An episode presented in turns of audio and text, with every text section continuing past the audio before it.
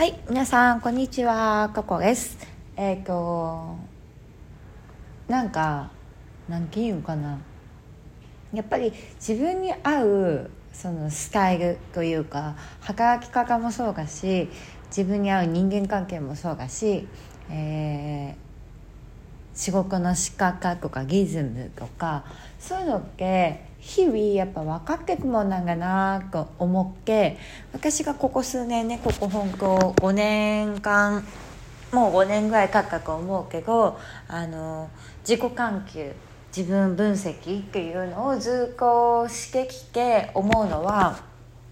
やっぱりね、やってみて合うか合わないかっていうのが結構分かるし、分かれるね。やってみて、あ、本当はこっちが良さそうと思ってたんだけど、やってみたら、あ、違うなって気づいたりとか、やってみたら、あ、全然意外と合うとかさ、そういうのがあったりする。すごく面白いんだけど、もともと私はそんな喋るのが好きじゃないっていうか、人に何かを使える、こうやって使えるのは好きなんだけど、文章で書くのは割と好きだなと最初思ってたんだけど、こうやってラジオで喋ったりとかは多分好きじゃないなって結構思ってたんだよね。結構そう思ってたんだけど、喋り出すとやっぱ私喋るの好きで、やっぱ一方的に私は何かを人に伝えたいタイプの方なんだよね。このキャッチボールとかコミュニケーションを取りたいって別にあんま思ってなくって、だから1対1のカウンセリングとかもやってるんだけど、ご近くよく大人数制みたいな、近い一方的に使えるみたいな、動画で何か見てもらう、音声を聞いてもらうとか、そういう方が得意なのかなって最近ちょっと思ってる。で、今はこの YouTube とかはね、私編集が嫌いなんだよね。編集嫌いだし、めんどくさくて痛くないからやらないんだけど、編集が好きな人だったらさ、何かを使いたいな、そして自分の顔も出したいなだったら絶対 YouTube 向いてると思うんだけど、私の場合別に顔を出したいってこともそこまでなくって、知ってもらいたいから顔は出してるんだけど、今んとこね、あんまそういう欲がないんだよね。もしかしたらもうちょっとやってくくやり方を変えて楽な方法がもくもく出てくると、編集とか動画編集したくないから、そういうのをしなくてもいい形になってきたら、もしかしたら動画とかね、もうちょっと撮っていくかもしれないけど、現段階では別にそんな動画にするっていうことにこだわりがないというか、別に興味がないなって感じがしている、今のとこはね。で、その人によってやっぱ合う合わないの使い方ってものすごく合うかなと思っているし、例えば仕事のやり方もそうだけど、大人数で働くのが得意とか好きっていう人もいれば、私みたいに一人で働くのが好きとか、黙々と作業するのが好きとか、こういう発信活動を仕事にしてるっていう人もめちゃくちゃ多いと思うんだよね。で、やっぱ発信活動の仕方、同じ YouTube を撮るっていうのでも何人かで分担してやりたい人もいれば、一人でやりたい人もいたりとか、メイン喋ったりするのは自分だけど、その動画編集は外部の人に苦手だからお願いするっていう働き方とかあると思うんだよね。そのやり方とかもさ、全然合う合わないって本当に分かれてくるんじゃないかな。一つの、例えば私は孤高の専門家っていう審議の仕事をしているけど、この審議の仕事も話を聞くのが好きな人もいれば、私は話を聞くの好きじゃない側だから、使えるのは好き、喋るの好き、教えるのはとても好きなんだけど、一方的に話を聞かされてる感ってすごい嫌なんだよね。で、うちこくよく私は聞いてほしい人だし、話したい人だから、もう相手側が聞きたい人だからちょうどいいよね、合うよね。それは合うなと思う。だからね、なんていうかね、まあ、合う形って違うなと思うよ。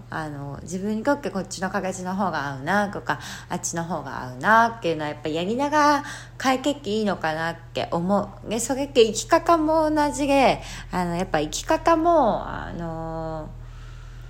例えば一箇所に定住するタイプもいればさ、常に旅行してたいタイプの人もいるし、なんかこう移動がめんどくさい。私とかは旅行好きだけど移動がめんどくさいし、温泉大好きなんだけど温泉までに行く道のりが長いとめんどくさいんだよね。なんか近場の温泉にはもう毎日行きたいのさ。車でほんと数十分とかで行ける範囲があればもう毎日でも行きたいなって思うけど、でも飛行機乗って例えば今宮古島に住んでるから宮古島から地元の北海道まで行って、まあ、飛行機で5時間ぐらいとか、ね、待ち時間も合わせたらかかるわけよ。で5時間かけて飛行機乗って北海道行って、そしてレンタカーとか車で移動して1,2 時間プラスかかったりするからさ、北海道って大きいから。でそういう風にして温泉に行きたいかなって聞かれると、私は多分それを楽しめないタイプで、でも本当に旅が好きな人ってその移動時間すらも楽しいみたいなさ、その移動が楽しいみたいな、いろんな場所に行ける、そのいろんな場所でご飯を食べれるっていう感覚が楽しいみたいな、移動が楽しい人もいるし、私みたいに温泉は好きだけど移動はめんどくさいっていうタイプの人もいるじゃん。でやっぱりそれはやってみないと本当気づかないし、やってみて見て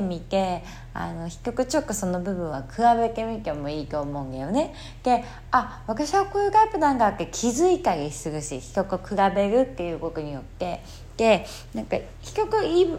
部分と自分の悪い部分を比べるっていうのはフェアじゃないなって思うけど、自分のいい部分と相手のいい部分を比較するっていうのはすごく大事かなって思う。違いが分かるし、自分はこういうタイプなんだなっていうことに気づけるから、いい意味でのその比較比べるっていうことはいいのかなって思います。で、合う合わないの話なんだけどね、人間関係とかも本当にそうで、やっぱり自分にとって空気感が合うなとか自分が話しやすいなって人とやっぱりどう頑張っても合わないタイプっていうのはいる、確実にいる。でも多分ね、頑張って合わせよう、例えば私なんかはさ明るいタイプな部分ももちろんあるけど、まあそんなにね、なんかね、キャピみたいなことはしないわけ。まあ、イベントとか好きだし、音楽好きだから、そういうとこには行くけど、なんだろうな、もうガンガンの、なんだろう、クラブ系女子みたいな、ギャグみたいな、こう苦手なんだよね。で、苦手っていうか、もうテンションが合わなかったりとかね、のぎツッコミが合わなかったりとかするから、私はご近く行くなんかどっちなんだろうね、まあ、真面目な話もできる関係の方が好きなわけ。1対1で話すとしても真面目な話を心理の話とか人生の話とかね、真面目な話、人生相談ののもめちゃくちゃやっぱそこの部分はすごい好きだから、そういう真面目な話をできる1対1の関係っていうのが私はやっぱ合うかなって思う。ただ仕事ってなるとやっぱ1対1で話を聞くっていうよりか、まあ一方的に使える、まあそうだね、仕事じゃんけんもそうだね、一方的に結構使い切る側の方かなって思うね。それが合うな。だから私の周りでやっぱ合うなって人ってやっぱ話したいっていう人よりかはどっちかというと聞いてくれる人、聞きたいっていう人の方が私は合うんかなって思ってるね。私にぴったりそこは合うんかなと思っています。これやっぱ合う合わないの空気感とか、なんか付き合っていくうちにちょっと違うかもってお互いにあるし、そのお互いに思った時に、まあ、ちょっとずつ、まあ、一気に離れる必要はないけど、まあ、ちょっと距離を上げてもいいんじゃないかなって思う。その方がね、お互いね、貴重な時間を会うべき人に会えるし、やっぱりうまくっていうかその時に会わなきゃいけない人ってやっぱ人はいるから、うまくね、虚偽を置きつつ、そしてまた新しい人間関係を育みつつ、生き方とかも合うことを見つけるっていうのがいいんじゃないかなと思います。それじゃまたね。今日は合う合わないの話でした。バイバイ。